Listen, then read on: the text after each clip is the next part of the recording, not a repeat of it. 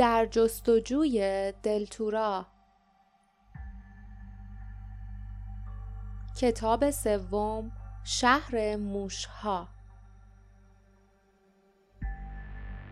فصل نهم آشپزخانه.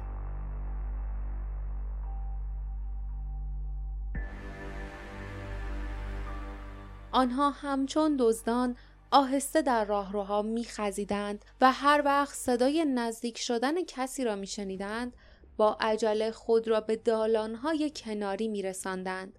سرانجام به دری کوچک و فلزی رسیدند. تیرا آهسته گفت این در به راهروهای آشپزخونه باز میشه. موگیره ها واسه اینکه به کارهای آشپزخونه نظارت کنن از این راه رو استفاده می‌کنن. اونایی که وظیفشون شستن دیواراست هم از همین راه رو رفت آمد می‌کنن. اولای در را باز کرد. از فضای آن سوی در بوی پخت و پز به مشام و صدای تلق تلق خفهی به گوش می رسید. دختر نفس زنان گفت ساکت باشی. آروم را برید. اینجوری کسی متوجه ما نمیشه.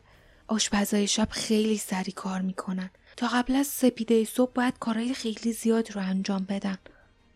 او از لای در رد شد و همسفران به دنبالش رفتند.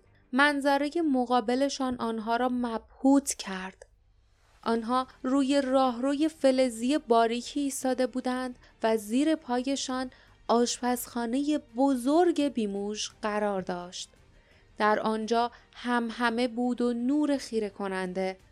آشپزخانه بسیار بزرگ بود به بزرگی یک دهکده کوچک. و پر از کارگرانی بود که مثل تیرا لباس پوشیده بودند اما لباس های سفید و براق بعضی ها سبزی پاک می کردند یا میوه ها را پوست می کندند. بعضی ها نان می پختند، مواد را مخلوط می کردند یا قابلمه هایی را که روی اجاق های عظیم قلقل می کردند هم می زدند.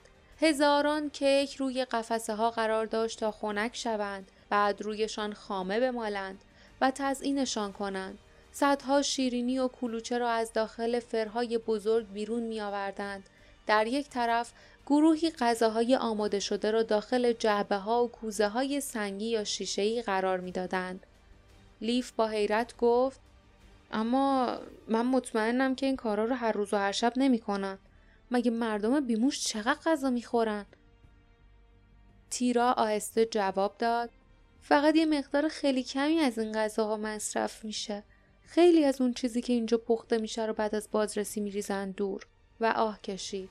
آشپزها از بچگی آموزش می‌بینن. اونا افراد خیلی با ارزشی اما من دلم نمی‌خواد یکی از اونا باشم. اونا خیلی زحمت می‌کشن و بیشتر زحمتشون هم هدر میره. همینم باعث میشه که همیشه غمگین باشن.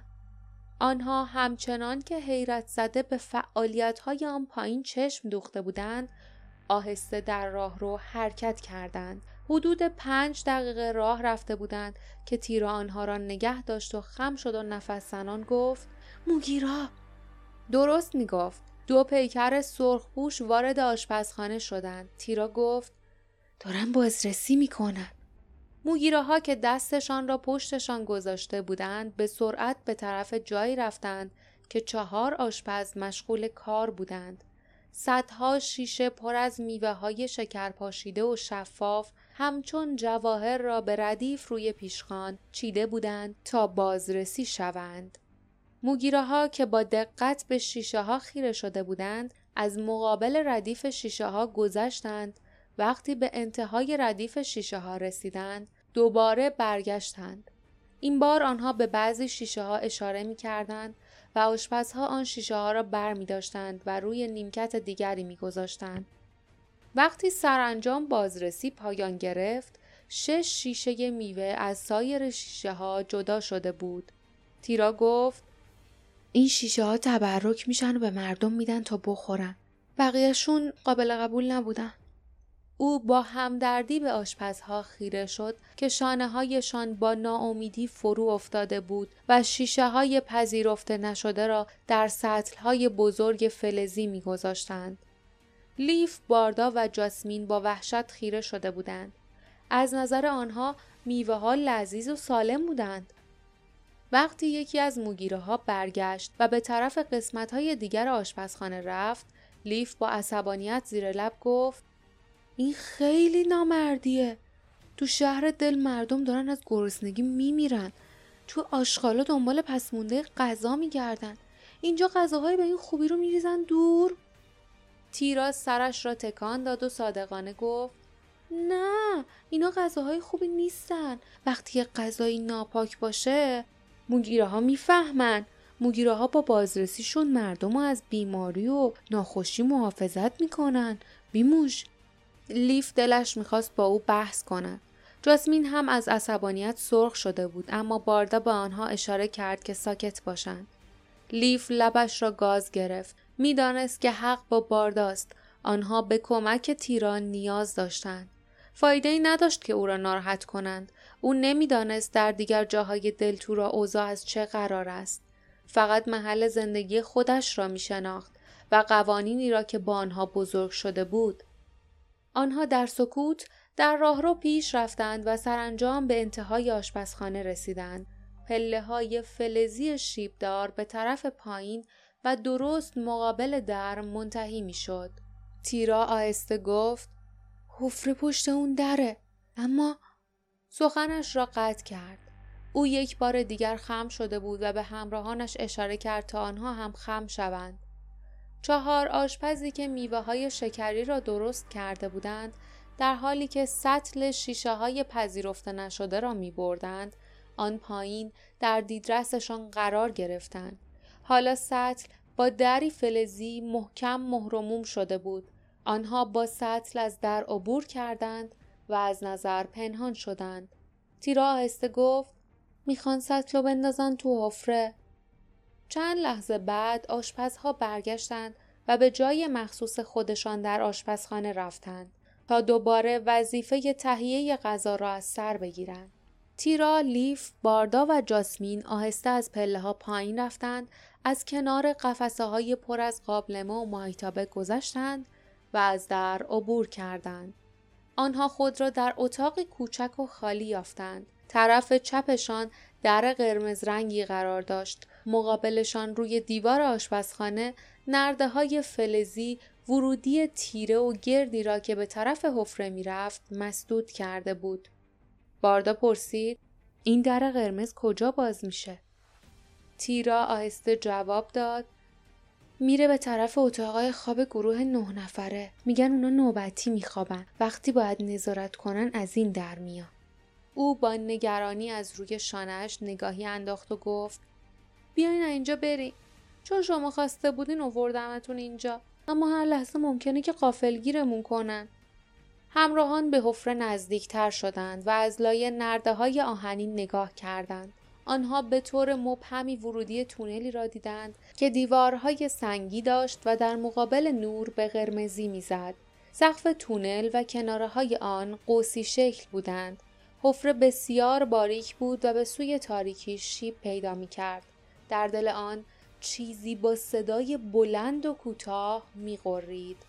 لیف آهسته گفت توش چیه؟ تیرا جواب داد نمی‌دونیم فقط موگیره ها می‌تونن وارد این حفره بشن و زنده بمونن. لیف با تحقیر گفت پس به شما اینطوری گفتن؟ تیرا سرش را تکان داد و گفت نه تو زندگیم دو نفر دیدم که داشتن از راه حفره از شهر فرار می‌کردن. اما هر دوتاشون رو خوش شده و مرده بیرون کشیدن. چشماشون باز و خیره شده بود. دستاشون زخمی و تاول زده بود.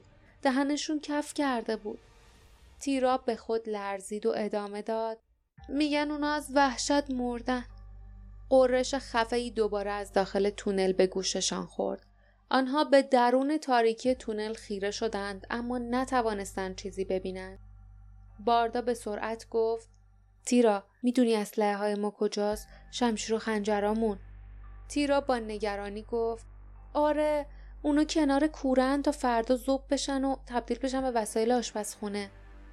باردا اصرار کرد لطفا بیارشون. او سرش را به علامت نه تکان داد و با ناامیدی زمزمه کرد. دست دادن به اونا ممنوعه. تازه من به خاطر شما جرمای خیلی وحشتناکی رو مرتکب شدم. لیف گفت تنها چیزی که ما می‌خوایم اینه که از اینجا بریم. این کار چه صدمه ای به مردم شما می‌زنه؟ هیچ کس هیچ وقت نمی‌فهمه که تو به همون کمک کردی. تیرا آهسته گفت ریس رئیس گروه نه نفره است. حرفشم حکم قانونو داره.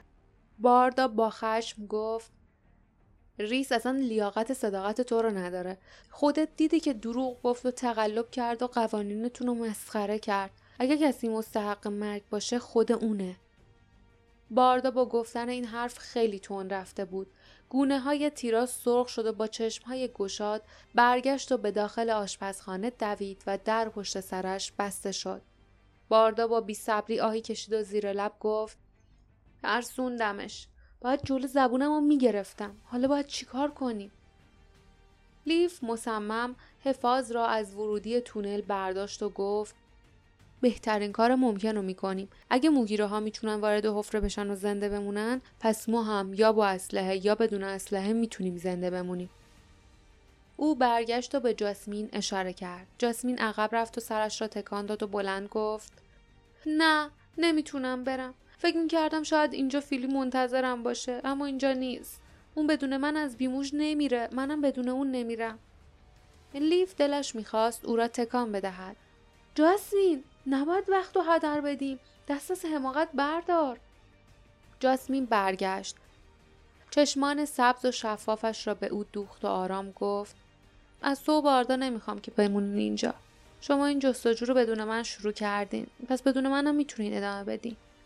بعد رویش را برگرداند و گفت به هر حال شاید اینطوری بهتر باشه. لیف پرسید منظورت چیه؟ چرا شاید اینطوری بهتر باشه؟ جاسمین شانههایش را بالا انداخت و گفت ما تو بعضی چیزا اصلا با هم توافق نداریم. مطمئن نیستم. اما نتوانست حرفش را تمام کند چون در همان لحظه در قرمز پشت سرش به شدت باز شد و ریس در حالی که چشمان سیاهش از خشم پیروزمندانه می درخشید وارد شد. قبل از آنکه جاسمین بتواند از جایش تکان بخورد ریس با دست نیرومندش او را گرفت و از زمین بلند کرد و با عصبانیت در گوشش گفت پس گوشای من اشتباه نشنیدن با چه جادویی از زندان فرار کردین لیف و باردا خواستند به طرف او بروند اما او شلاقش را به حرکت درآورد و آنها را دور کرد. ریس قرید جاسوسا حالا شرارتتون ثابت شد. به آشپزخونه های ما حمله می‌کنید و موجود اهریمنیتون رو میارید اینجا؟ وقتی مردم اینو بشنون خوشحال میشن که بمیرید. جاسمین دست و پا زد اما دست ریس همچون آهن محکم بود. او قرید نمی‌تونی فرار کنی دختر. حالا تمام گروه نه نفره بیرون این درن. دوستات قبل از تو میمیرن. مطمئنم از شنیدن فریادشون لذت می‌بری.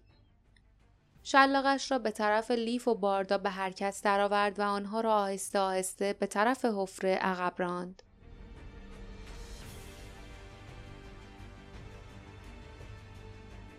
پایان فصل نهم.